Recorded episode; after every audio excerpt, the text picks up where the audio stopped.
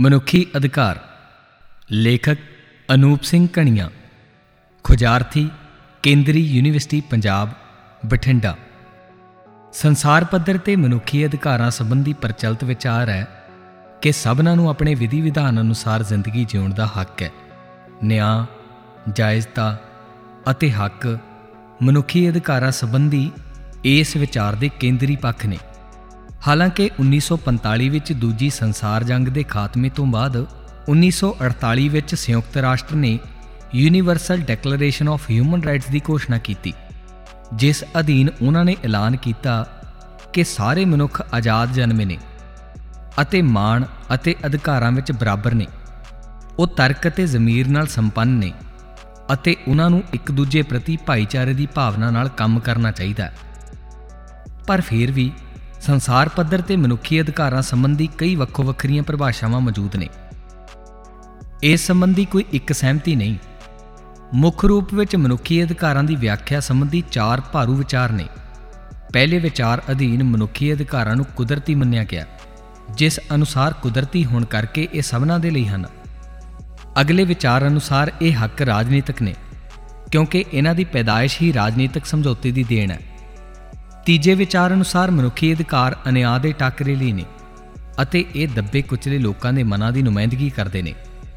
ਇਹ ਅਧਿਕਾਰ ਲੈਣ ਲਈ ਸਦਾ ਹੀ ਲੜਨਾ ਪਵੇਗਾ। ਇਹਨਾਂ ਸਭਨਾਂ ਤੋਂ ਇਲਾਵਾ ਇੱਕ ਧੜਾ ਐਸਾ ਵੀ ਹੈ ਜੋ ਮਨੁੱਖੀ ਅਧਿਕਾਰਾਂ ਦੀ ਅਸਲ ਹੋਂਦ ਨੂੰ ਸਵੀਕਾਰ ਨਹੀਂ ਕਰਦਾ। ਉਹਨਾਂ ਲਈ ਇਸ ਸੰਬੰਧੀ ਹੋਣ ਵਾਲੀ ਗੱਲਬਾਤ ਕਾਰਨ ਹੀ ਮਨੁੱਖੀ ਅਧਿਕਾਰ ਨੇ। ਅਸਲੀਅਤ ਵਿੱਚ ਇਹਨਾਂ ਦੀ ਕੋਈ ਹੋਂਦ ਨਹੀਂ ਹੈ। ਇਸ ਤੋਂ ਪਤਾ ਲੱਗਦਾ ਹੈ ਕਿ ਮਨੁੱਖੀ ਅਧਿਕਾਰਾਂ ਬਾਰੇ ਕੋਈ ਠੋਸ ਵਿਆਖਿਆ ਨਹੀਂ ਹੈ। ਮੌਜੂਦਾ ਵਿਆਖਿਆਵਾਂ ਵੀ ਸੰਕੀਰਨ ਨੇ, ਜੋ ਕਿ ਮਨੁੱਖੀ ਹੱਕਾਂ ਦੇ ਘਾਣ ਦੀ ਰੂਹ ਤੱਕ ਪਹੁੰਚਣ ਤੋਂ ਅਸਮਰੱਥ ਨੇ। ਮਨੁੱਖੀ ਹੱਕਾਂ ਦਾ ਘਾਣ ਦੁਨੀਆ ਉੱਪਰ ਇੱਕ ਆਮ ਵਰਤਾਰਾ ਹੈ ਅਤੇ ਇਸ ਆਪਣੇ ਸੁੱਖਾਂ ਉੱਤੇ ਕੇਂਦਰਿਤ ਸੰਸਾਰ ਵਿੱਚ ਮਨੁੱਖੀ ਹੱਕਾਂ ਦੇ ਘਾਣ ਤੋਂ ਬਾਅਦ ਵੀ ਨਿਆਂ ਦਾ ਬੋਝ ਪੀੜਤ ਧਿਰ ਉੱਪਰ ਹੀ ਹੁੰਦਾ ਹੈ। ਸਿੱਖਾਂ ਲਈ ਇਸ ਗੱਲਬਾਤ ਲਈ ਇਹ ਸਮਾਂ ਖਾਸ ਹੈ, ਕਿਉਂਕਿ ਇਸੇ ਨਵੰਬਰ ਦੇ ਮਹੀਨੇ ਸਨ 1984 ਵਿੱਚ ਸਿੱਖਾਂ ਦੀ ਨਸਲਕੁਸ਼ੀ ਕੀਤੀ ਗਈ ਸੀ। ਇਸ ਸਮੁੱਚੇ ਵਰਤਾਰੇ ਦੇ 38 ਸਾਲ ਬੀਤਣ ਤੋਂ ਬਾਅਦ ਤੱਕ ਵੀ ਸਿੱਖਾਂ ਅੰਦਰ ਇਸ ਸੰਬੰਧੀ ਪੂਰਨ ਸੁਚੇਤਤਾ ਦੀ ਕਮੀ ਮਹਿਸੂਸ ਹੁੰਦੀ ਹੈ। ਸਿੱਖ ਦ੍ਰਿਸ਼ਟੀ ਅਨੁਸਾਰ ਮਨੁੱਖੀ ਅਧਿਕਾਰ ਅਸਲੀਅਤ ਵਿਆਖਿਆ ਕੀ ਹੋਣੀ ਚਾਹੀਦੀ ਹੈ? ਇਹਨਾਂ ਦਾ ਕਾਣ ਕੀ ਹੈ? ਇਸ ਦੀ ਕਿਰਿਆ ਕਿਵੇਂ ਵਾਪਰਦੀ ਹੈ? ਅਤੇ ਇਸ ਦੇ ਵਾਪਰਨ ਤੋਂ ਬਾਅਦ ਕੀ ਹੁੰਦਾ ਇਹ ਸਭ ਕੁਝ ਸਮਝਣਾ ਜ਼ਰੂਰੀ ਹੈ। ਆਪਣੇ ਆਸ਼ੇ ਮੁਤਾਬਕ ਜ਼ਿੰਦਗੀ ਗੁਜ਼ਾਰਨ ਦੀ ਆਜ਼ਾਦੀ, ਆਪਣੇ ਧਰਮ ਦੀ ਆਜ਼ਾਦੀ, ਆਰਥਿਕ ਸਮਾਜਿਕ ਆਜ਼ਾਦੀ, ਭਾਸ਼ਾ ਬੋਲੀ ਦੀ ਆਜ਼ਾਦੀ, ਸਾਫ਼ ਵਾਤਾਵਰਣ ਦੀ ਆਜ਼ਾਦੀ, ਇਹ ਸਭ ਕੁਝ ਅਤੇ ਹੋਰ ਮਨੁੱਖੀ ਆਜ਼ਾਦੀ ਦੇ ਬਹੁਮੁਖੀ ਪੈਮਾਨੇ ਨੇ। ਇਹ ਸਭਨਾਂ ਵਿੱਚੋਂ ਕਿਸੇ ਦੀ ਵੀ ਉਲੰਘਣਾ ਨੂੰ ਮਨੁੱਖੀ ਹੱਕਾਂ ਦੀ ਉਲੰਘਣਾ ਹੀ ਮੰਨਿਆ ਜਾਣਾ ਚਾਹੀਦਾ ਹੈ। ਸਮੁੱਚੇ ਸੰਸਾਰ ਤੇ ਵੱਖ-ਵੱਖ ਰੂਪਾਂ ਵਿੱਚ ਪ੍ਰਚਲਿਤ ਦਾਬੇ ਦੇ ਸਿਧਾਂਤ ਨੇ ਮਨੁੱਖੀ ਹੱਕਾਂ ਨੂੰ ਕੁਚਲਿਆ ਆਪਣੇ ਦਾਬੇ ਅਧੀਨ ਜ਼ਿੰਦਗੀ ਗੁਜ਼ਾਰਦੇ ਲੋਕਾਂ ਨੂੰ ਦੇਖ ਬੇਪਰਵਾਦੀ ਮਾਨਸਿਕਤਾ ਨੂੰ ਆਪਣੀ ਤਾਕਤ ਦਾ ਅਹਿਸਾਸ ਹੁੰਦਾ ਹੈ। ਆਪਣੀ ਸਮਾਜਿਕ, ਰਾਜਨੀਤਿਕ ਸੱਤਾ ਦਾ ਆਨੰਦ ਅਜਹੀਆਂ ਤਾਕਤਾਂ ਲਤਾੜੇ ਵਰਗ ਦੀ ਲਚਾਰੀ ਵਿੱਚੋਂ ਹੀ ਹਾਸਲ ਕਰਦੀਆਂ ਨੇ। ਲਤਾੜੇ ਵਰਗਾਂ ਨੂੰ ਲਗਾਤਾਰਤਾ ਵਿੱਚ ਜ਼ੁਲਮਾਂ ਵਿੱਚੋਂ ਲੰਘਾ ਲਾਚਾਰੀ ਦਾ ਡੂੰਘਾ ਅਹਿਸਾਸ ਹੱਡੀ ਰਚਾਉਣ ਦੀ ਕੋਸ਼ਿਸ਼ ਰਹਿੰਦੀ ਹੈ। ਨਸਲ ਘਾਤ ਦੀਆਂ ਘਟਨਾਵਾਂ ਜੋ ਕਿ ਕਿਸੇ ਅਸੰਗਠਿਤ ਰੂਪ ਵਿੱਚ ਕਿਸੇ ਵਕਤੀ ਵੇਗ ਚੋਂ ਉਪਜੀਆਂ ਦਿਖਾਈ ਦਿੰਦੀਆਂ ਨੇ ਡੂੰਗੀ ਮਾਨਸਿਕ ਘ੍ਰਿਣਾ ਤੇ ਸੰਗਠਿਤ ਯੋਜਨਾ ਵਿੱਚੋਂ ਨਿਕਲਦੀਆਂ ਨੇ। ਇਸੇ ਦ੍ਰਿਸ਼ਟੀ ਅਧੀਨ ਨਸਲਕੁਸ਼ੀ ਕਰਦੀਆਂ ਭੀੜਾਂ ਨੂੰ ਤੜਪਦੇ ਬਿਲਕਦੇ ਮਨੁੱਖਾਂ ਨੂੰ ਦੇਖ ਆਪਣੀ ਤਾਕਤ ਦੇ ਅਹਿਸਾਸ ਦੀ ਤਸੱਲੀ ਮਿਲਦੀ ਹੈ। ਐਸੀ ਸੋਚ ਮਨੁੱਖਾਂ ਨੂੰ ਤੈਅਬੰਦ ਸ਼੍ਰੇਣੀਆਂ ਵਿੱਚ ਦੇਖਦੀ ਹੈ। ਜਿੱਥੇ ਅਖੌਤੀ ਹੇਠਲੇ ਦਰਜੇ ਦੀ ਹੋਂਦ ਸਿਰਫ ਦੁੱਖ ਝੱਲ ਕੇ ਅਖੌਤੀ ਦਰਜਾਬੰਦੀ ਤੇ ਉੱਪਰਲੇ ਮਨੁੱਖਾਂ ਨੂੰ ਆਨੰਦ ਦੇਣ ਲਈ ਮੰਨੀ ਜਾਂਦੀ ਹੈ। ਕਿਸੇ ਦੇ ਥੱਲੇ ਹੋਣ ਤੋਂ ਬਿਨਾ ਉਹਨਾਂ ਨੂੰ ਆਪਣੇ ਉੱਤੇ ਹੋਣ ਦਾ ਅਹਿਸਾਸ ਨਹੀਂ ਹੋ ਸਕਦਾ। ਇਸ ਤਰ੍ਹਾਂ ਐਸੀ ਮਾਨਸਿਕਤਾ ਅਧੀਨ ਦਰਜਾਬੰਦੀ ਵਿੱਚ ਹੇਠਲੇ ਮਨੁੱਖਾਂ ਨੂੰ ਪੂਰਨ ਤੌਰ ਤੇ ਖਤਮ ਕਰਨ ਦੀ ਯੋਜਨਾ ਨਹੀਂ ਹੁੰਦੀ। ਸਗੋਂ ਉਹਨਾਂ ਦੀ ਗੁਲਾਮ ਹਸਤੀ ਐਸੇ ਨਿਜ਼ਾਮ ਦਾ ਜ਼ਰੂਰੀ ਹਿੱਸਾ ਹੁੰਦੀ ਹੈ। ਗੁਲਾਮੀ ਦੀ ਮਾਨਸਿਕਤਾ ਅਧੀਨ ਵਿੱਚ ਮਨੁੱਖਾਂ ਨੂੰ ਲੱਗਦਾ ਹੈ ਕਿ ਉਹਨਾਂ ਨਾਲ ਜੋ ਕੁਝ ਵੀ ਹੋ ਰਿਹਾ ਹੈ, ਉਹਦੇ ਵਿੱਚ ਉਹਨਾਂ ਦੀ ਹੀ ਕੋਈ ਗਲਤੀ ਹੈ। ਕਾਬਜ ਧਿਰ ਦੀ ਲਗਾਤਾਰ ਦਾਬੇ ਅਧੀਨ ਰੱਖਣ ਦੀ ਰਣਨੀਤੀ ਪ੍ਰਤੀ ਉਹ ਬੇਖਬਰ ਹੁੰਦੇ ਨੇ ਅਤੇ ਜੇਕਰ ਕੋਈ ਉਹਨਾਂ ਵਿੱਚੋਂ ਹੀ ਇਸ ਸਾਰੇ ਵਰਤਾਰੇ ਸੰਬੰਧੀ ਉਹਨਾਂ ਨੂੰ ਅਗਾਹ ਕਰਨ ਦੀ ਕੋਸ਼ਿਸ਼ ਕਰਦਾ ਹੈ, ਤਾਂ ਕਾਬਜ ਧਿਰ ਗੁਲਾਮ ਲੋਕਾਂ ਵਿੱਚ ਉਸ ਨੂੰ ਵੀ ਉਹਨਾਂ ਦਾ ਦੁਸ਼ਮਣ ਪੇਸ਼ ਕਰਨ ਦੀ ਕੋਸ਼ਿਸ਼ ਕਰਦੀ ਹੈ। ਵੱਡੀਆਂ ਨਸ਼ਲ ਕੁਸ਼ੀਆਂ ਦਾਬੇ ਦੇ ਝਟਕੇ ਦੇਣ ਲਈ ਅੰਜਾਮ ਦਿੱਤੀਆਂ ਜਾਂਦੀਆਂ ਨੇ। ਇਹ ਤੋਂ ਪਹਿਲਾਂ ਇੱਕ ਮਾਹੌਲ ਤਿਆਰ ਕੀਤਾ ਜਾਂਦਾ ਹੈ। ਇਸ ਕਾਰਜ ਨੂੰ ਅੰਜਾਮ ਦੇਣ ਲਈ ਪਹਿਲਾ ਕੰਮ ਹੈ ਪੀੜਤ ਧਿਰ ਦਾ ਅਮਾਨਵੀਕਰਨ ਕਰਨਾ। ਇਸ ਲਈ ਕਾਬਜ਼ ਤਰ੍ਹਾਂ ਆਪਣੇ ਵੱਖੋ-ਵੱਖ ਸਾਧਨਾਂ ਨੂੰ ਵਰਤ ਕੇ ਬਿਰਤਾਂਤ ਘੜਦੀਆਂ ਨੇ। ਸੌਖੇ ਸ਼ਬਦਾਂ ਵਿੱਚ ਗੱਲ ਕਰੀਏ ਤਾਂ ਅਮਾਨਵੀਕਰਨ ਕਿਸੇ ਦੀ ਮਨੁੱਖੀ ਹਸਤੀ ਤੋਂ ਇਨਕਾਰ ਹੈ। ਅਮਾਨਵੀਕਰਨ ਦੇ ਬਿਰਤਾਂਤ ਰਾਹੀਂ ਪੇਸ਼ ਕੀਤਾ ਜਾਂਦਾ ਹੈ ਕਿ ਪੀੜਤ ਧਿਰ ਵਿੱਚ ਮਨੁੱਖੀ ਗੁਣ ਨਹੀਂ ਹਨ ਤੇ ਉਹ ਮਨੁੱਖ ਕਹਾਉਣ ਦੇ ਲਾਇਕ ਨਹੀਂ ਹਨ। ਇਸ ਲਈ ਇਹਨਾਂ ਨੂੰ ਠੀਕ ਕਰਨ ਲਈ ਮਨੁੱਖਾਂ ਤੋਂ ਹੇਠਲੇ ਦਰਜੇ ਦੇ ਵਿਵਹਾਰ ਦੀ ਜ਼ਰੂਰਤ ਹੈ। ਇਹ ਸੰਬੰਧੀ ਪੀੜਤ ਸਮਾਜ ਦੇ ਕੁਝ ਛੋਟੇ ਹਿੱਸੇ ਦੇ ਝੂਠੇ ਸੱਚੇ ਲੱਛਣਾਂ ਨੂੰ ਪੇਸ਼ ਕਰ ਉਹਨਾਂ ਨੂੰ ਸਾਰੇ ਸਮਾਜ ਉੱਪਰ ਲਾਗੂ ਕਰਕੇ ਇਹ ਪ੍ਰਚਾਰ ਕੀਤਾ ਜਾਂਦਾ ਹੈ ਕਿ ਇਹ ਸਮਾਜ ਬਾਕੀ ਦੇ ਸਮਾਜ ਲਈ ਵੀ ਖਤਰਾ ਹੈ। ਲਗਭਗ ਹਰੇਕ ਨਸਲਕੁਸ਼ੀ ਤੋਂ ਪਹਿਲਾਂ ਐਸਾ ਵਰਤਾਂਤ ਸਿਰਜਿਆ ਜਾਂਦਾ ਹੈ। ਜਿਸ ਨਾਲ ਇਹ ਲੱਗੇ ਕਿ ਨਸਲਕੁਸ਼ੀ ਕੋਈ ਪਾਪ ਨਹੀਂ, ਸਗੋਂ ਮਨੁੱਖਤਾ ਲਈ ਕੀਤਾ ਗਿਆ ਇੱਕ ਪੁੰਨ ਦਾ ਕੰਮ ਹੈ। ਅਜਿਹੇ ਵਰਤਾਰੇ ਦੀਆਂ ਕਈ ਉਦਾਹਰਨਾਂ ਨੇ, ਜਿਵੇਂ ਕਿ ਸਿੱਖਾਂ ਬਾਰੇ 1984 ਤੋਂ ਪਹਿਲਾਂ ਪ੍ਰਚਾਰ ਕੀਤਾ ਗਿਆ ਕਿ ਇਹ ਦੇਸ਼ ਦੀ ਏਕਤਾ ਅਖੰਡਤਾ ਲਈ ਖਤਰਾ ਨੇ। ਯਹੂਦੀਆਂ ਬਾਰੇ ਦੂਜੀ ਸੰਸਾਰ ਜੰਗ ਤੋਂ ਪਹਿਲਾਂ ਕਿਹਾ ਜਾਂਦਾ ਸੀ ਕਿ ਜਰਮਨੀ ਦੀਆਂ ਸਾਰੀਆਂ ਸਮੱਸਿਆਵਾਂ ਲਈ ਇਹੀ ਜ਼ਿੰਮੇਵਾਰ ਨੇ ਅਤੇ ਯੂਰਪ ਖਾਸ ਕਰਕੇ ਇੰਗਲੈਂਡ ਵਿੱਚ ਚੌਂਕਾਂ ਵਿੱਚ ਔਰਤਾਂ ਨੂੰ ਤੜਪਾ ਤੜਪਾ ਕੇ ਮਾਰਨ ਤੋਂ ਪਹਿਲਾਂ ਈਸਾਈ ਪਾਦਰੀ ਉਹਨਾਂ ਨੂੰ ਚੁੜੈਲ ਘੋਸ਼ਿਤ ਕਰਦੇ ਸਨ ਅਤੇ ਭੀੜਾਂ ਉਸ ਦਾ ਜਸ਼ਨ ਮਨਾਉਂਦੀਆਂ ਸਨ। ਅਮਾਨਵੀਕਰਨ ਦਾ ਵਰਤਾਰਾ ਹੀ ਇਹੀ ਹੈ, ਜੋ ਆਮ ਲੋਕਾਈ ਨੂੰ ਨਸਲਕੁਸ਼ੀ ਕਰਨ ਵਾਲੇ ਦਰਿੰਦਿਆਂ ਦੇ ਰੂਪ ਵਿੱਚ ਬਦਲ ਦਿੰਦਾ ਹੈ। ਅਜਿਹੀਆਂ ਨਸਲਕੁਸ਼ੀਆਂ ਦੀ ਆਪਣੀ ਇੱਕ ਲਗਾਤਾਰਤਾ ਹੁੰਦੀ ਹੈ। ਇਸ ਦੇ ਰੂਪ ਹਮੇਸ਼ਾ ਬਦਲਦੇ ਰਹਿੰਦੇ ਨੇ। ਜਿਵੇਂ ਉੱਤਰੀ ਅਮਰੀਕਾ ਦੇ ਮੂਲ ਨਿਵਾਸੀਆਂ ਦੇ ਸਰੀਰਕ ਨਸਲ ਘਾਤ ਤੋਂ ਬਾਅਦ ਉਹਨਾਂ ਦੇ ਆਪਣੇ ਜ਼ਿੰਦਗੀ ਜਿਉਣ ਦੇ ਵਿਸ਼ਵਾਸਾਂ ਅਤੇ ਤੌਰ ਤਰੀਕਿਆਂ ਨੂੰ ਖਤਮ ਕਰ ਉਹਨਾਂ ਉੱਪਰ ਵੱਖਰੇ ਧਾਰਮਿਕ ਵਿਸ਼ਵਾਸ ਅਤੇ ਜੀਵਨ ਜਾਚ ਥੋਪ ਦਿੱਤੀ ਗਈ ਹੈ। ਅੱਜ ਵੀ ਉਹਨਾਂ ਦੇ ਬੱਚਿਆਂ ਦਾ ਸਰੀਰਕ ਸ਼ੋਸ਼ਣ ਕਰ ਇਹ ਮਨ ਵਿੱਚ ਬਿਠਾਉਣ ਦੀ ਕੋਸ਼ਿਸ਼ ਕੀਤੀ ਜਾ ਰਹੀ ਹੈ ਕਿ ਉਹ ਸਿਰਫ ਵਰਤੋਂ ਦੀ ਵਸਤੂ ਨੇ। ਇਹ ਵਰਤਾਰਾ ਪੀੜਤ ਧਿਰ ਦੀਆਂ ਔਰਤਾਂ ਨਾਲ ਨਸ਼ਲਕੁਸ਼ੀਆਂ ਦੌਰਾਨ ਆਮ ਹੀ ਵਾਪਰਦਾ ਹੈ।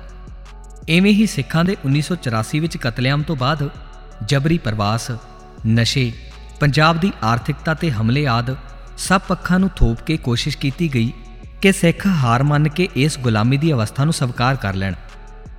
ਮਨੁੱਖੀ ਅਧਿਕਾਰਾਂ ਨੂੰ ਲਾਗੂ ਕਰਨ ਲਈ ਜ਼ਰੂਰੀ ਹੈ ਕਿ ਇਹਨਾਂ ਦੇ ਘਾਣ ਦੇ ਸਭ ਪੱਖਾਂ ਨੂੰ ਬਰੀਕੀ ਨਾਲ ਸਮਝਿਆ ਜਾਵੇ। ਦਰਜਾਬੰਦੀ ਚੋਂ ਪੈਦਾ ਹੁੰਦੀ ਨਾਬਰਾਬਰੀ ਹੀ ਮਨੁੱਖੀ ਅਧਿਕਾਰਾਂ ਦੇ ਘਾਣ ਦਾ ਮੁੱਖ ਕਾਰਨ ਹੈ। ਇਸ ਸੰਬੰਧੀ ਅੱਜ ਤੱਕ ਦੇ ਪ੍ਰਚਲਿਤ ਫਲਸਫਿਆਂ ਵਿੱਚ ਕੋਈ ਜ਼ਿਆਦਾ ਗੱਲਬਾਤ ਨਹੀਂ ਹੋਈ। ਮਾਰਕਸਵਾਦੀ ਨਾਬਰਾਬਰੀ ਨੂੰ ਮਿਟਾਉਣ ਦਾ ਦਾਅਵਾ ਤਾਂ ਕਰਦੇ ਨੇ, ਪਰ ਉਹਨਾਂ ਦੀ ਨਾਬਰਾਬਰੀ ਪ੍ਰਤੀ ਸਮਝ ਬਹੁਤ ਸੀਮਤ ਹੈ। ਤਾਂ ਕਰਕੇ ਉਹ ਬਹੁਮੁਖੀ ਨਾਬਰਾਬਰੀ ਨੂੰ ਮਿਟਾਉਣ ਸੰਬੰਧੀ ਕੁਝ ਕਰਨ ਦੀ ਸਮਰੱਥਾ ਨਹੀਂ ਰੱਖਦੇ। ਸਿੱਖੀ ਅਨੁਸਾਰ ਸੰਪੂਰਨ ਬ੍ਰਹਿਮੰਡ ਇੱਕ ਅਕਾਲ ਪੁਰਖ ਤੋਂ ਹੀ ਉਪਜਿਆ। ਤਾਂ ਹੀ ਇਸ ਦੀ ਹਰ ਸ਼ੈ ਅਕਾਲ ਪੁਰਖ ਪਰਮਾਤਮਾ ਦਾ ਹੀ ਰੂਪ ਹੈ। ਪ੍ਰਚਲਿਤ ਦੁਨਿਆਵੀ ਵਿਧਾਨ ਜੇਕਰ ਬਰਾਬਰੀ ਦੀ ਗੱਲ ਕਰਦਾ ਵੀ ਹੈ, ਤਾਂ ਉਸ ਦੀ ਇਹ ਬਰਾਬਰੀ ਮਨੁੱਖਾਂ ਤੇ ਹੀ ਰੁਕ ਜਾਂਦੀ ਹੈ। ਇਸੇ ਕਾਰਨ ਕੁਦਰਤੀ ਸਾਧਨਾ ਜਿਵੇਂ ਪੌਣ, ਪਾਣੀ, ਧਰਤੀ, ਜਨੌਰ ਜਾਨਵਰ ਆਦਿ ਦੀ ਹਸਤੀ ਸਿਰਫ ਇਨਸਾਨੀ ਵਰਤੋਯੋਗ ਪਦਾਰਥਾਂ ਵਾਂਗ ਹੀ ਚਿਤਵੀ ਗਈ। ਇਸ ਨਾਲ ਨਾ ਸਿਰਫ ਵਾਤਾਵਰਣ ਦਾ ਨੁਕਸਾਨ ਹੋਇਆ, ਸਗੋਂ ਕਮਜ਼ੋਰ ਇਨਸਾਨੀ ਸਮੂਹਾਂ ਉੱਪਰ ਵੀ ਇਸ ਦੇ ਮਾੜੇ ਪ੍ਰਭਾਵ ਪਏ। ਪੱਛਮੀ ਮੁਲਕਾਂ ਦੇ ਉਦਯੋਗੀਕਰਨ ਕਾਰਨ ਪੈਦਾ ਹੋਏ ਵਾਤਾਵਰਣ ਬਦਲਾਅ ਭਾਵ ਕਲਾਈਮੇਟ ਚੇਂਜ ਦਾ ਸਭ ਤੋਂ ਵੱਧ ਅਸਰ ਅੱਜ ਗਰੀਬ ਮੁਲਕਾਂ ਉੱਪਰ ਪੈ ਰਿਹਾ ਹੈ। ਗੁਰੂ ਸਾਹਿਬਾਨ ਨੇ ਸਿੱਖਾਂ ਨੂੰ ਅਨੇਕਾਂ ਹੀ ਅਜਿਹੇ ਸੰਕਲਪਾਂ ਨਾਲ ਨਿਵਾਜਿਆ, ਜਿਨ੍ਹਾਂ ਨਾਲ ਸੱਚੇ ਸੁੱਚੇ ਬਰਾਬਰੀ ਦੇ ਸੰਸਾਰੀ ਨਿਜ਼ਾਮ ਦੀ ਸਥਾਪਨਾ ਹੋ ਸਕਦੀ ਹੈ। ਸੇਵਾ ਦਾ ਸਿਧਾਂਤ ਹਰ ਪੱਧਰ ਤੇ ਦੂਜ ਦੀ ਭਾਵਨਾ ਨੂੰ ਖਤਮ ਕਰ ਦਿੰਦਾ ਹੈ, ਜਦੋਂ ਸਭਨਾ ਵੰਨਗੀਆਂ ਦੇ ਇਨਸਾਨ ਇਕੱਠੇ ਲੰਗਰ ਛਕਦੇ ਨੇ। ਅਤੇ ਭਾਈ ਕਨਈਆ ਜੀ ਨੂੰ ਜੰਗ ਦੌਰਾਨ ਵੀ ਦੁਸ਼ਮਣ ਵਿੱਚੋਂ ਵੀ ਗੁਰੂ ਸਾਹਿਬਾਨ ਹੀ ਨਜ਼ਰ ਆਉਂਦੇ ਨੇ। ਸਿੱਖੀ ਦੀ ਬਰਾਬਰੀ ਦੇ ਸਿਧਾਂਤ ਵਾਲੀ ਸਮਝ ਵਿੱਚੋਂ ਹੀ ਅਜੋਕੇ ਸੰਸਾਰ ਲਈ ਸਹੀ ਮਨੁੱਖੀ ਅਧਿਕਾਰਾਂ ਦਾ ਪ੍ਰਬੰਧ ਨਿਕਲ ਸਕਦਾ ਹੈ। ਬਹੁਮੁਖੀ ਨਿਆਂ ਹੀ ਇਹਨਾਂ ਸਭ ਮਸਲਿਆਂ ਸੰਬੰਧੀ ਕੋਈ ਸਥਾਈ ਹੱਲ ਪੇਸ਼ ਕਰ ਸਕਦਾ ਹੈ, ਜਿੱਥੇ ਮਨੁੱਖਾਂ ਵਿੱਚ ਕੋਈ ਦਰਜਾਬੰਦੀ ਨਹੀਂ ਹੈ। ਜਿੱਥੇ ਗੁਰੂ ਤੇਗ ਬਹਾਦਰ ਜੀ ਨੇ ਸਭਨਾਂ ਦੇ ਆਪਣੇ ਧਰਮ ਨੂੰ ਮੰਨਣ ਦੀ ਆਜ਼ਾਦੀ ਲਈ ਸ਼ਹਾਦਤ ਦਿੱਤੀ ਹੋਵੇ, ਉਥੇ ਕਿਸੇ ਵੀ ਤਰੀਕੇ ਦੇ ਅਮਾਨਵੀ ਕਰਨ ਲਈ ਕੋਈ ਥਾਂ ਕਿਵੇਂ ਹੋ ਸਕਦੀ ਹੈ ਵਾਹਿਗੁਰੂ ਜੀ ਕਾ ਖਾਲਸਾ, ਵਾਹਿਗੁਰੂ ਜੀ ਕੀ ਫਤਿਹ।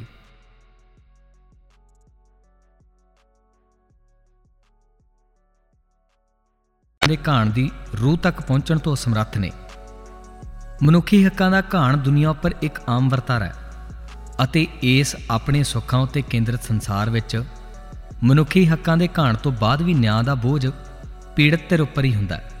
ਸਿੱਖਾਂ ਲਈ ਇਸ ਗੱਲਬਾਤ ਲਈ ਇਹ ਸਮਾਂ ਖਾਸ ਹੈ, ਕਿਉਂਕਿ ਇਸੇ ਨਵੰਬਰ ਦੇ ਮਹੀਨੇ ਸਨ 1984 ਵਿੱਚ ਸਿੱਖਾਂ ਦੀ ਨਸਲਕੁਸ਼ੀ ਕੀਤੀ ਗਈ ਸੀ। ਇਸ ਸਮੁੱਚੇ ਵਰਤਾਰੇ ਦੇ 38 ਸਾਲ ਬੀਤਣ ਤੋਂ ਬਾਅਦ ਤੱਕ ਵੀ ਸਿੱਖਾਂ ਅੰਦਰ ਇਸ ਸੰਬੰਧੀ ਪੂਰਨ ਸੁਚੇਤਤਾ ਦੀ ਕਮੀ ਮਹਿਸੂਸ ਹੁੰਦੀ ਹੈ। ਸਿੱਖ ਦ੍ਰਿਸ਼ਟੀ ਅਨੁਸਾਰ ਮਨੁੱਖੀ ਅਧਿਕਾਰ ਅਸਲੀਅਤ ਵਿਆਖਿਆ ਕੀ ਹੋਣੀ ਚਾਹੀਦੀ ਹੈ? ਇਹਨਾਂ ਦਾ ਕਾਰਨ ਕੀ ਹੈ? ਇਸ ਦੀ ਕਿਰਿਆ ਕਿਵੇਂ ਵਾਪਰਦੀ ਹੈ? ਅਤੇ ਇਸ ਦੇ ਵਾਪਰਨ ਤੋਂ ਬਾਅਦ ਕੀ ਹੁੰਦਾ ਇਹ ਸਭ ਕੁਝ ਸਮਝਣਾ ਜ਼ਰੂਰੀ ਹੈ।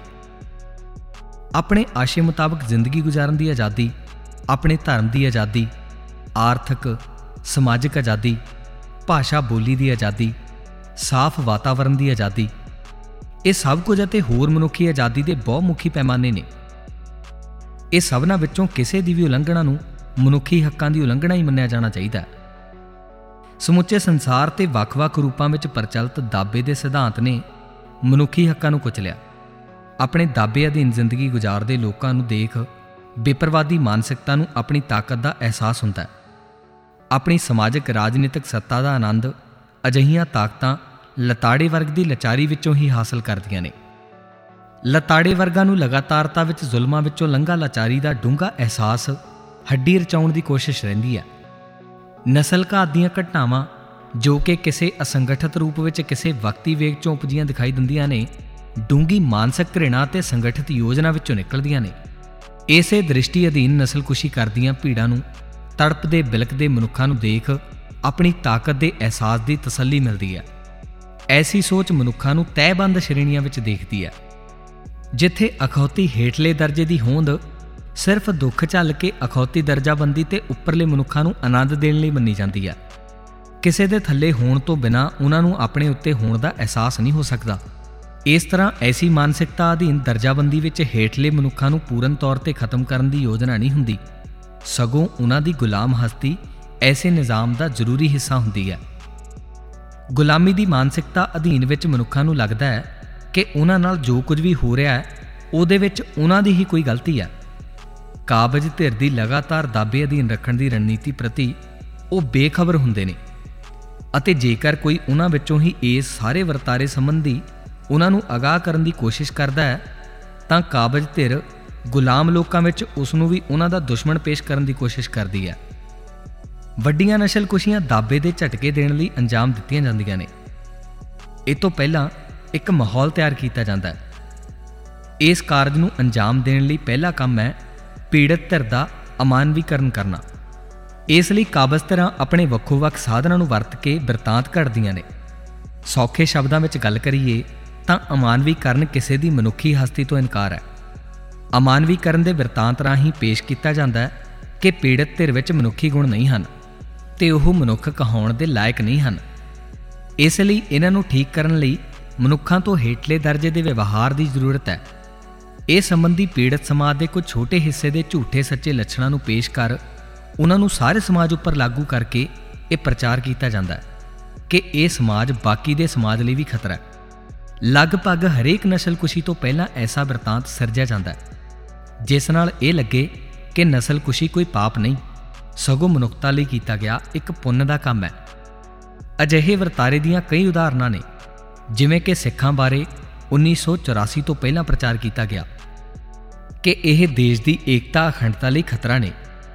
ਯਹੂਦੀਆਂ ਬਾਰੇ ਦੂਜੀ ਸੰਸਾਰ ਜੰਗ ਤੋਂ ਪਹਿਲਾਂ ਕਿਹਾ ਜਾਂਦਾ ਸੀ ਕਿ ਜਰਮਨੀ ਦੀਆਂ ਸਾਰੀਆਂ ਸਮੱਸਿਆਵਾਂ ਲਈ ਇਹੀ ਜ਼ਿੰਮੇਵਾਰ ਨੇ ਅਤੇ ਯੂਰਪ ਖਾਸ ਕਰਕੇ ਇੰਗਲੈਂਡ ਵਿੱਚ ਚੌਂਕਾਂ ਵਿੱਚ ਔਰਤਾਂ ਨੂੰ ਤੜਪਾ ਤੜਪਾ ਕੇ ਮਾਰਨ ਤੋਂ ਪਹਿਲਾਂ ਈਸਾਈ ਪਾਦਰੀ ਉਹਨਾਂ ਨੂੰ ਚੁੜੈਲ ਘੋਸ਼ਿਤ ਕਰਦੇ ਸਨ ਅਤੇ ਭੀੜਾਂ ਉਸ ਦਾ ਜਸ਼ਨ ਮਨਾਉਂਦੀਆਂ ਸਨ।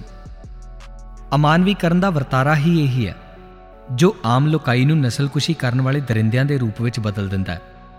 ਅਜਿਹੀਆਂ ਨਸਲਕੁਸ਼ੀਆਂ ਦੀ ਆਪਣੀ ਇੱਕ ਲਗਾਤਾਰਤਾ ਹੁੰਦੀ ਹੈ, ਇਸ ਦੇ ਰੂਪ ਹਮੇਸ਼ਾ ਬਦਲਦੇ ਰਹਿੰਦੇ ਨੇ।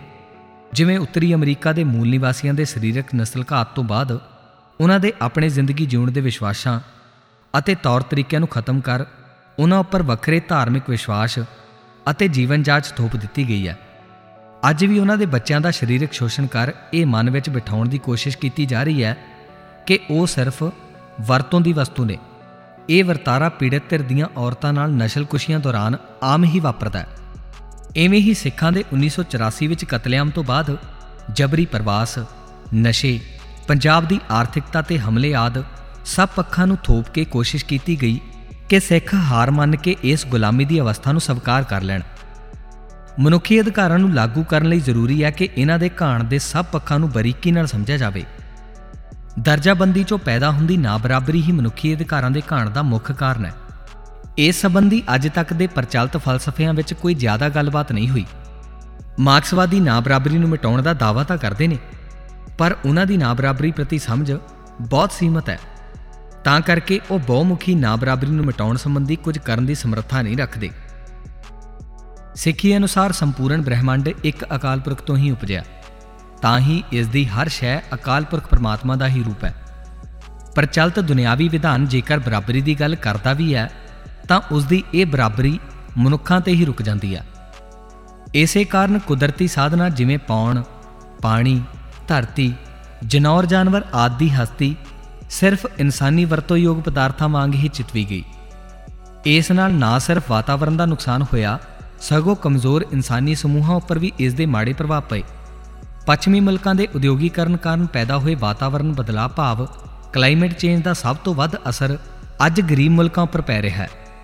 ਗੁਰੂ ਸਾਹਿਬਾਨ ਨੇ ਸਿੱਖਾਂ ਨੂੰ ਅਨੇਕਾਂ ਹੀ ਅਜਿਹੇ ਸੰਕਲਪਾਂ ਨਾਲ ਨਿਵਾਜਿਆ, ਜਿਨ੍ਹਾਂ ਨਾਲ ਸੱਚੇ ਸੁੱਚੇ ਬਰਾਬਰੀ ਦੇ ਸੰਸਾਰੀ ਨਿਜ਼ਾਮ ਦੀ ਸਥਾਪਨਾ ਹੋ ਸਕਦੀ ਹੈ। ਸੇਵਾ ਦਾ ਸਿਧਾਂਤ ਹਰ ਪੱਧਰ ਤੇ ਦੂਜ ਦੀ ਭਾਵਨਾ ਨੂੰ ਖਤਮ ਕਰ ਦਿੰਦਾ ਹੈ, ਜਦੋਂ ਸਭਨਾ ਵੰਨਗੀਆਂ ਦੇ ਇਨਸਾਨ ਇਕੱਠੇ ਲੰਗਰ ਛਕਦੇ ਨੇ। ਅਤੇ ਭਾਈ ਕਨਈਆ ਜੀ ਨੂੰ ਜੰਗ ਦੌਰਾਨ ਵੀ ਦੁਸ਼ਮਣ ਵਿੱਚੋਂ ਵੀ ਗੁਰੂ ਸਾਹਿਬਾਨ ਹੀ ਨਜ਼ਰ ਆਉਂਦੇ ਨੇ। ਸਿੱਖੀ ਦੀ ਬਰਾਬਰੀ ਦੇ ਸਿਧਾਂਤ ਵਾਲੀ ਸਮਝ ਵਿੱਚੋਂ ਹੀ ਅਜੋਕੇ ਸੰਸਾਰ ਲਈ ਸਹੀ ਮਨੁੱਖੀ ਅਧਿਕਾਰਾਂ ਦਾ ਪ੍ਰਬੰਧ ਨਿਕਲ ਸਕਦਾ ਹੈ। ਬਹੁਮੁਖੀ ਨਿਆਂ ਹੀ ਇਹਨਾਂ ਸਭ ਮਸਲਿਆਂ ਸੰਬੰਧੀ ਕੋਈ ਸਥਾਈ ਹੱਲ ਪੇਸ਼ ਕਰ ਸਕਦਾ ਹੈ, ਜਿੱਥੇ ਮਨੁੱਖਾਂ ਵਿੱਚ ਕੋਈ ਦਰਜਾਬੰਦੀ ਨਹੀਂ ਹੈ।